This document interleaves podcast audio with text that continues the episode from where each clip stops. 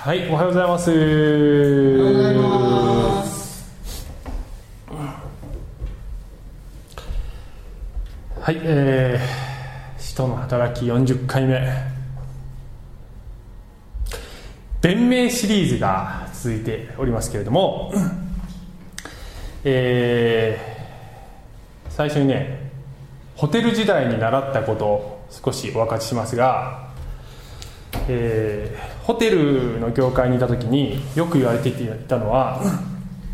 お客様の苦情は宝物ですっていうね、えー言われていました、えークレームがあったらあそれは、ねえー改善をしていくチャンスなんだというふうに言われていました。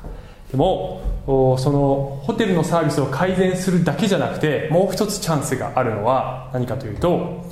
苦情を言ってきたお客様に、えー迅速で適切な対応をすると逆にリピーターになるという法則が、えーそういう強い傾向があるというふうにね言われていた。だからお客様から何か言われたら、ね、すかさずそれをチャンスに変えなさいと。ピンチだと思ったらそれをチャンスに変えなさいというふうに、えー教えられていたわけですね。でこれはですねあの感覚的な理想を言っているのではなくて、えーきちんとした統計とデータに基づいた法則なんですね、っていうのはこれは、えーちょっとね、えー紹介しますけどグッグッドマンの法則っていうんですえこれはね消費者ビジネスではもうあの常識というかマーケティングの基礎になっている理論で、えー1970年代のアメリカで消費者の動向のデータをもとにして、えー明らかにこういう傾向があるというふうに、えー判明しているね、まあ、国とか社会によって多少は違うけれども、え傾向としてはこうですっていうのがあるんですね。例えばお客様が不満を持っていますと、ね。えー不満を持ってないお客様は別のところにいるんだよ。不満を持ってるお客様が例えば100人いたとして、えーそのうち96%は何も言わない。なんですよ。不満を持ってるままでもう、えーサービスや商品を利用しない、ねほとんどのお客さんは何も言わずただ去っていくと、ね。えーしかしクレームを言うお客さんは、えー不満を持ってるお客さんのうち4%ですよと。ね？なんか最初から難しい話だ、えー、4%、ね。えーで言ってくれなきゃ分かんないわけですよ、で4%のうちですね。4%のうちですよ、対応に満足して迅速な対応にしてくれたらこのうちの82%はリピーターになる。ね。最最高入率。82%、えーつまりえクレームを言ってきたうちうまく対応したらほとんど、えー逆にリピーターになると、えーまあまあの対応だったら、まあ、54%がリピーターになると。で対応に不満だったら、えーこれ19%、えーね、リピーター。という、えー結果が出てるわけです、えーですからあピンチをチャンスに変える法則がここにあるのですよとこれグッドマンの法則法則というんですね、えーというふうに言われてるんですね。で、えー私たちのですね人生にも、えーピンチがあるんだね、えーそして、えーピンチがちピンチで終わるのではなくてそれをチャンスに変える法則が神様の御手の中にあるのであります、えー今日のポイントはピンチをチャンスに変える神様の法則を知って、えーそれが働いているのだと信頼するということです。えー神様に信頼して歩む人はこの法則の中にいるんですよということであります。えーでこれは見えない世界の法則ですがちゃんとそれがある。見えない信仰によってその見えない世界の法則に信頼しようじゃないですかという話をしていきます。はい、えーさて。今までの話をちょっと復習しますけれども、えーこの使徒行伝のね使徒の働きの中でパウロという人が3回伝道旅行に行きましたという話をしてまいりました。そしてそれを終えて3回の伝道旅行へエルサレムに、え、彼はあ行くわけです。そこで神殿に参拝している間に、え、群衆による暴動が発生します。パウロが、えー、今度ですね違法人をん？ん？映っちゃってる？どういうこと？あこれこれ？あこれ？はいすいません。なんだっけ？ちょちょちょっと、えー、違法人をね、えー、神殿の中に入れたでしょというふうに言いがかりをつけられてパウロが、えー、ユダヤ人のですね、えー、群衆から攻められてものすごい騒ぎになります。そこにローマ軍の兵士が、えー、鎮静に当たる、えー、そこでパウロはユダヤ人に対して群衆に対して弁明をさせてください。ということでそこで弁明をする。その後でユダヤ議会に連れて行かれてそこでも自分は無実である。そして自分の信仰について証しをしていく、えー、さてその後で今度はこのユダヤ社会を支配しているローマ帝国の総督ペリックスの前に連れて行かれて、えー、そこでもまた弁明をする、えー、先週も言いましたが、え弁明シリーズなのでありますね。このね。えー、使徒行伝の最後の部分は弁明が続く。それが再、えー、先週の話でした。でそこから2年間放っておかれるってね書いてあるんですね聖書にはね、えー、さらっと書いてあるんです。が2年間って長いですよ、えー、2年の時を経て、えー、今度はねこのローマの総督が変わるんですね。ペリクスという人だったんですけれどもこの人あの鋼鉄っていうのかなあの国に返されてえー、あんまりね政治手腕が良くなかった。それで、えー、フェストという別の新総督が就任します。2年後に、えー、今日はその話であります、えー、今度はこの新総督フェストが 自分のもの元に残されていったこのパウロという囚人なんだこいつはと、ね、ペリクスちゃんと処理しておけよと。思ってるんだけど、えー、このよくわからない囚人ね。何の罪を犯したのかよくわからない囚人が残っている、えー、この人の今度は前でパウロが弁明をするシーンになります。で、えー、今から見ていくシーンはこれはフェストの前で、えー、ローマ帝国の支配者であるフェストの前で、え、この法廷に立っている場面ですね。今から見ていくシーンです。パウロが法廷に立っていてそれに対してユダヤ人の指導者層の人たちがえ、パウロを訴えてるシーンです、ね、それを押さえてこれからのシーンを読んでください。はい、えー、使徒の働き25章7節からいきますね、えー、これは法廷での出来事です。パウロが出てくると エルサレムから下ってきたユダヤ人たちは彼を取り囲んで立ち多くの重い罪状を申し立てたがそれを証拠立てることはできなかった、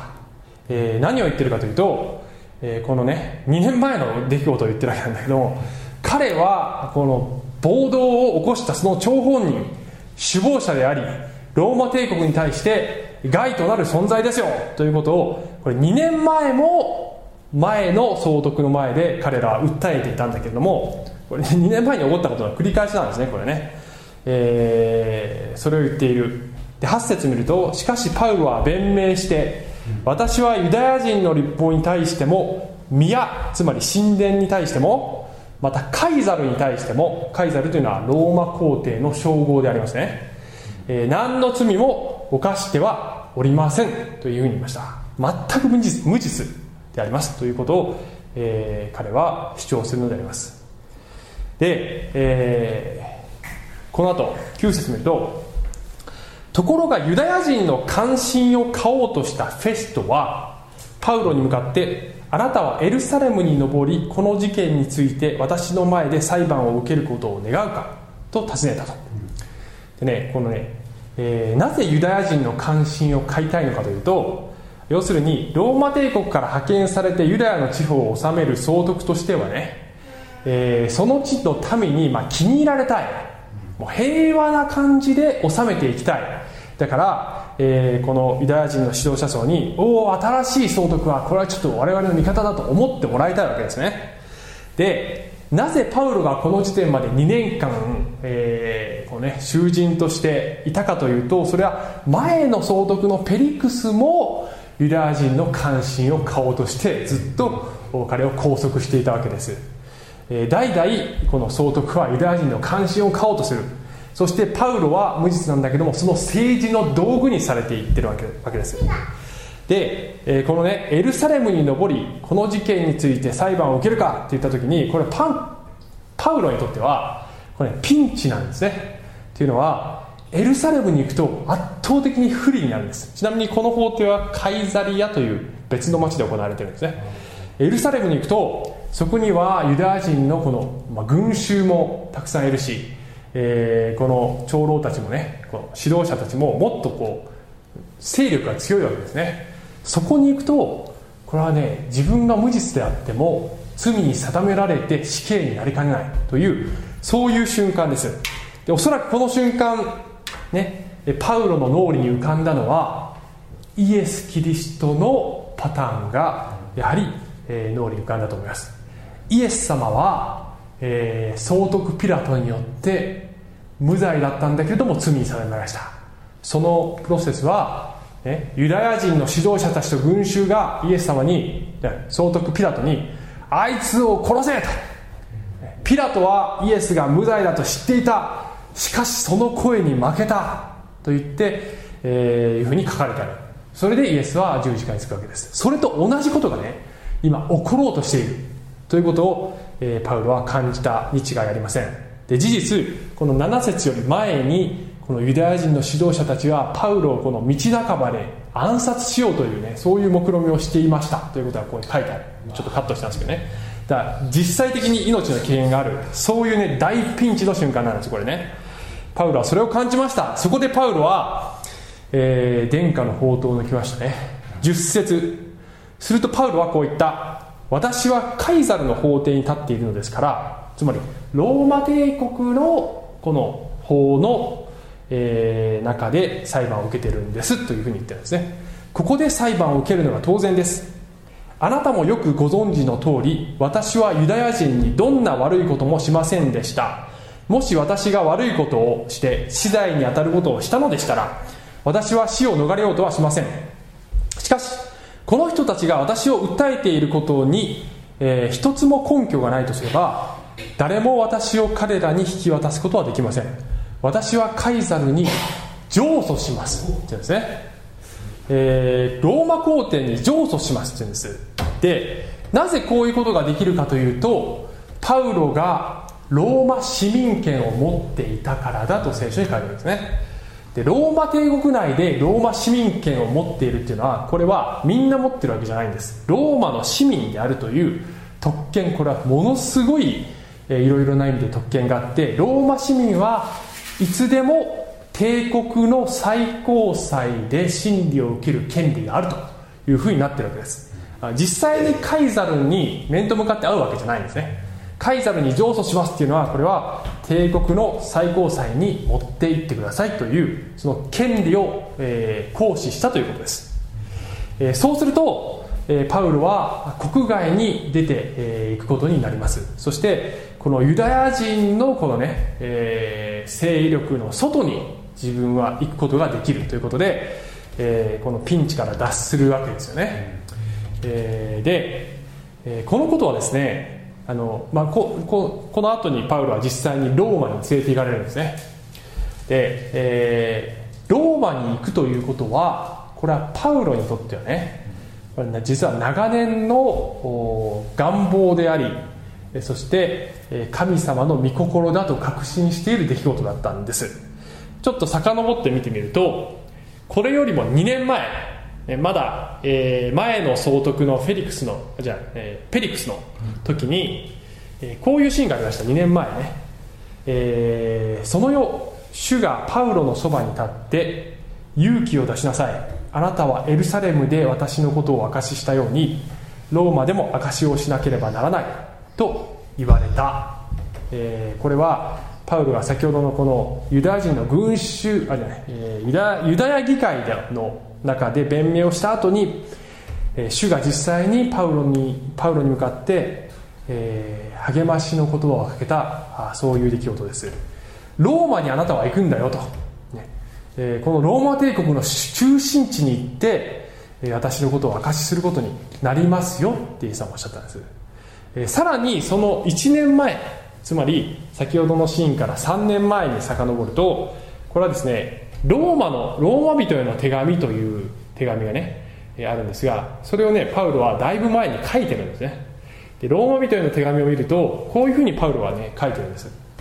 えー、いつも祈りの旅ごとに神の御心によって何とかして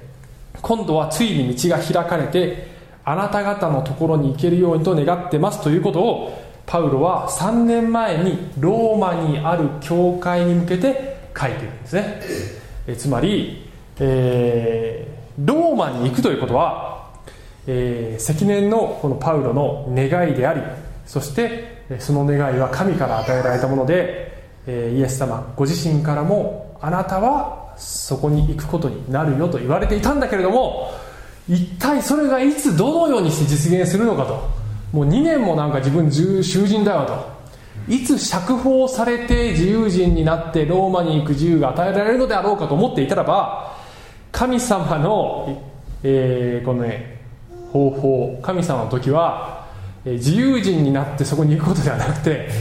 囚人のままローマに行くというねパウロにとってはねえこういうことかと。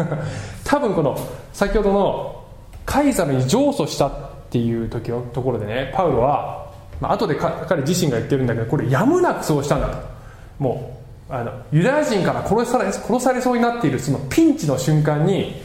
えー、やむなく私はそうしたんだけれどもそうした瞬間に多分パウロ自身も気づいたと思いますけどあこれが神の時と方法だったんだな。そういう形だったのかとこれ。神様って本当に 私たちの人生でも体験するんですけどこういうふうに人生進んでいくのかなと思っていたらば神様はこう全く違う形でそれを実現するっていうね。神様とにかくサプライズがお好き。な神様なんです。本当にそうですよね。こう来たかと、えー、なかなか私たちの想像通り計画通りいかない。けど神様の計画は時が来れば不思議な形で、えー、実現するという、ね、ピンチだと思ったらそのことを使って神様は神の福音が前進していくチャンスに変えるというね。これ神様の法則であります。もう聖書を見るとねこんなことばっかり。本当に。ピンチだと思ったらそれそれをねなしにするんじゃないんですかそれをね使って神様の計画を成し遂げていく。これね神様の方法なんですね。えー、パウロはちょっと下からいきますか。下から下から下からね。ピリピ人への手紙の中で、えー、こういうふうに書いてますね。さて兄弟たち私の身に起こったことがかえって福音を前進させることになったのを知ってもらいたいと思います。もうね大変なことばっかり起こるんだけど投獄されたり囚人になったりとかするんだけれどもむしろそれが神様によって使使われて用いられてそれで福音が前進していくというねことが起こってるんですよ。ということをピリピ人っていうのはこれはね、えー、彼彼が今度はローマでも囚人になるんだけどその時に書いた手紙だね確かね。私の記憶が正しければ、えー、で、えー、さらにエペソビトの手紙にはこういう言葉もあるんです。機会を十分に生かして用いなさい。悪い時代だからです。ですから愚かにならないで主の御心は何であるかをよく悟りなさい。って言うんですね、えー、これはあのつい最近、えー、私にですねあの、まあ、あるクリスチャンの方から、えー、ご相談があってねもう職場の人間関係が非常に悪いと。えー、自分もある人のこの、えー、何ですかね。こう攻撃にさらされてるしもうこのチーム内での人間関係がもうあちこちすごくギクシャクしていると。本当につらいということを、えー、ちょっと相談されたんですけど。その時に私ここを開いてですね,、え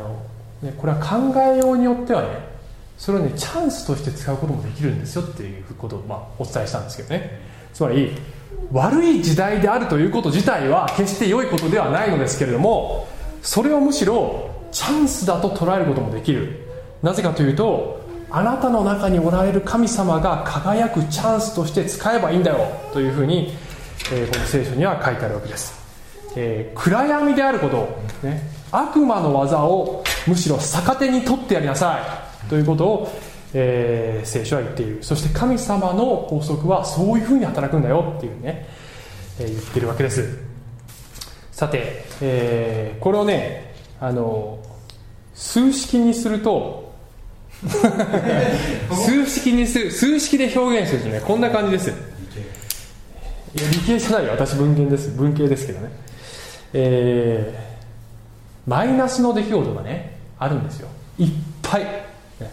世の中にも私たちの人生にもマイナス10プラスマイナス10、イコールマイナス20こんな感じじゃないですか？マイナスのことばっかり。で私たちは神様マイナスをなくすためにプラスをプラスしてくださいと。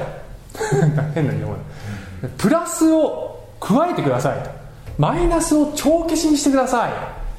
マイナス20だったらプラス20にしてください。そしたらとりあえず相殺されますっていうふうにね私たちの思考ではそう考えるんですだけど神様がすることはこうではなくてちゃんと見ておいてくださいね皆さん。神様のすることはここにねピンってこう指を弾いてね。こうすることなんです。そうするとこうなるんですね、えー、つまりね法則を変えるんです、この世の法則はマイナスプラスマイナスイコールマイナスダブルマイナスっていうそういう世界なんです。神様の世界の法則はマイナスかけるマイナスイコールプラスでしかもすごいプラスなんですね。これがね神様のもう一回見ますか？こうやってねこうなるわけです。で神様は、ね、マイナスを全部なくすこともできるんだけどあえてそうしないんです。マイナスを使ってプラスを発生させるというこういうねあのあの神業っていうとちょっとなんかこの世っぽいけどあの文字通り神業を使われる神様なのであります、えー、皆様の人生にもマイナスマイナスもう本当に何やってもうまくいかない。神様の法則はこのように働かれるんです。それを信頼することによって私たちは人生を歩んでいくことができます、えー、皆さんあのまたちょっと話飛ぶんですけどあのオセロでね、えー、やりましたかね小さい頃。今もやってらっしゃる方いらっしゃるかもしれませんけど。オセロで勝とうと思うとねあのまあ一番有効だと言われている常識的な方法は何ですか？んはいともり君。その通り。素晴らしい。ね。もうなんか練習したような答えだ。角を取るね。コーナーをしっかりと押さえると、えー、そうすると、えー、ですね、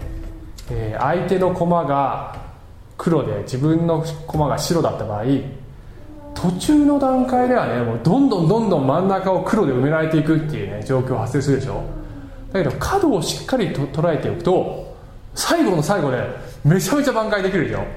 こう黒真っ黒だったら一気にこうなんか、えー、ブワーってこう白に変えれる。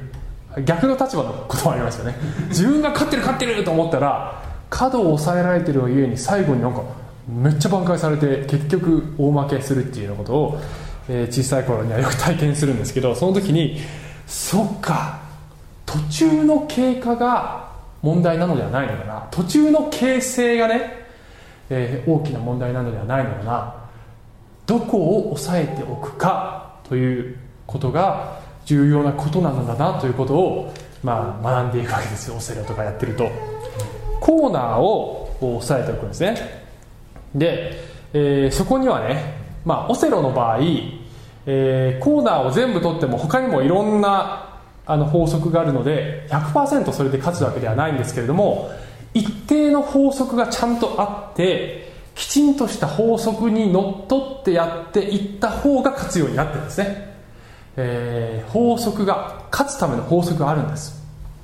でそれはオセロだけではなくて、えー、将棋とか、えー、囲碁の世界にももちろんあるわけです。だから、えー、人間の名人はコンピューターに負けるんですね。ね負けるんです。将棋の世界では名人がだいぶ結構何年か前に負けました。で囲碁の世界はコンピューターが勝つのはだいぶ先だろうと言われたんだけど割と最近ね去年ぐらいかな、えー、結局やっぱりコンピューターが勝つんですね、えー、でそれは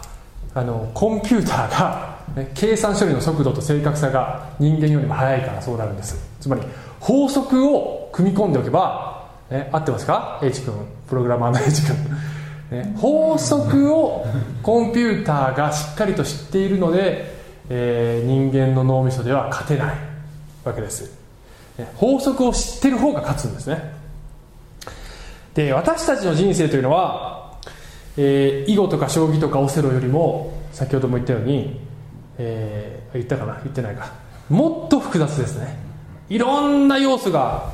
えー、組み込まれているので私たちの頭では理解できないぐらいこうすればこうなるこうすればこうなるというほど単純ではもちろんありません、ね、そんなに単純ではない。思い通りにはいかない、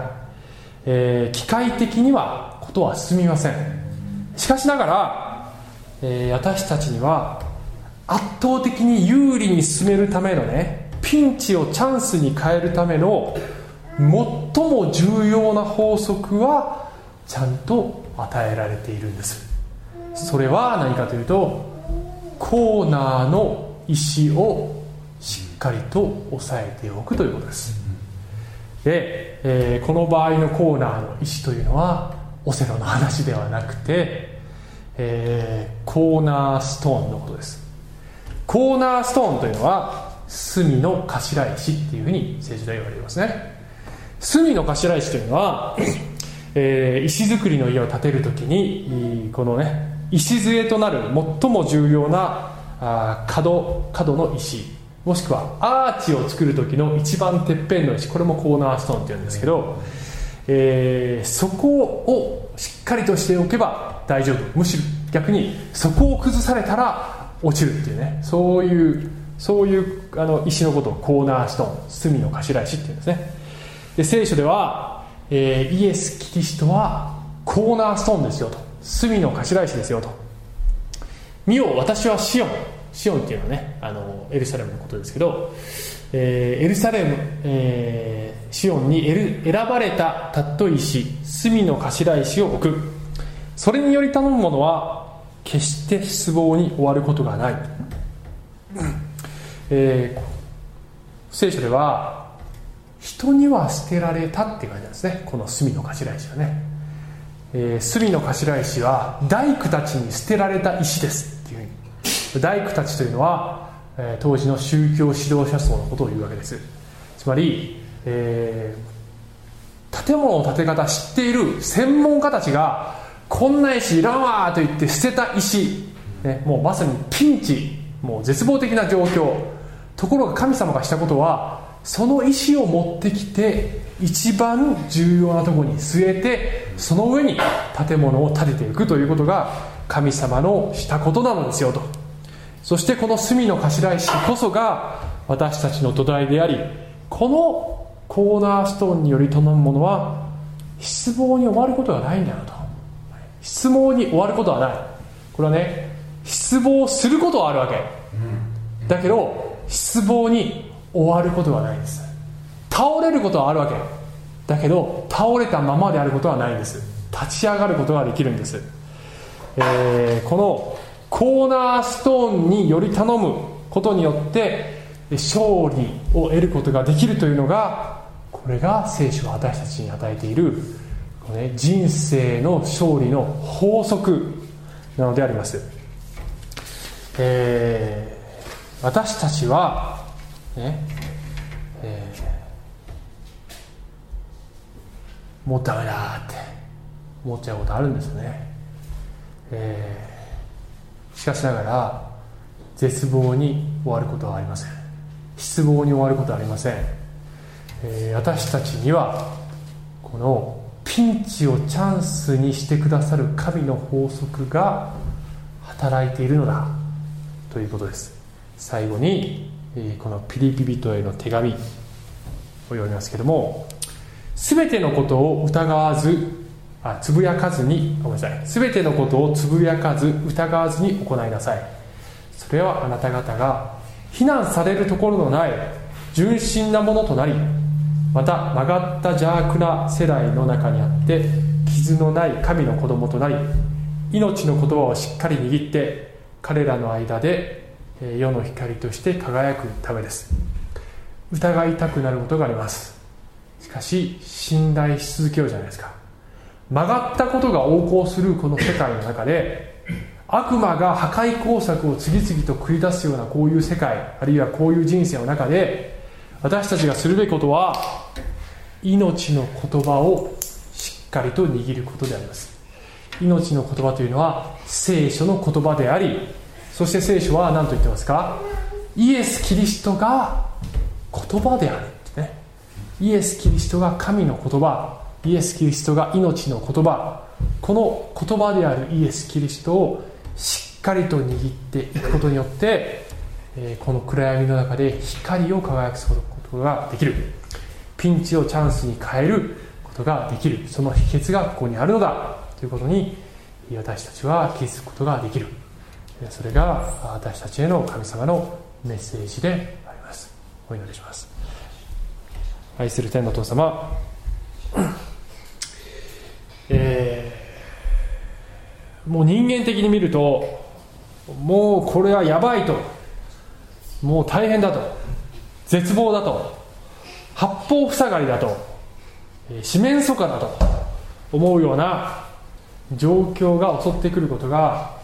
ありますけれども神様私たちにはいつでも希望がありそしてあなたはマイナスとマイナスを足すのではなくて掛け合わせて、えー、素晴らしい奇跡をしてくださるそういう神様であります。あなたに信頼し続けることによって私たちがどんな状況でも前に進むことができますように。また、え、絶望の中にある人たちを励ますことができますように。確信を持って励ますことができますように、え、そのようにして輝くことができますように。今の時代において輝くことができますように。イエス様の名前によってお祈りします。アーメン。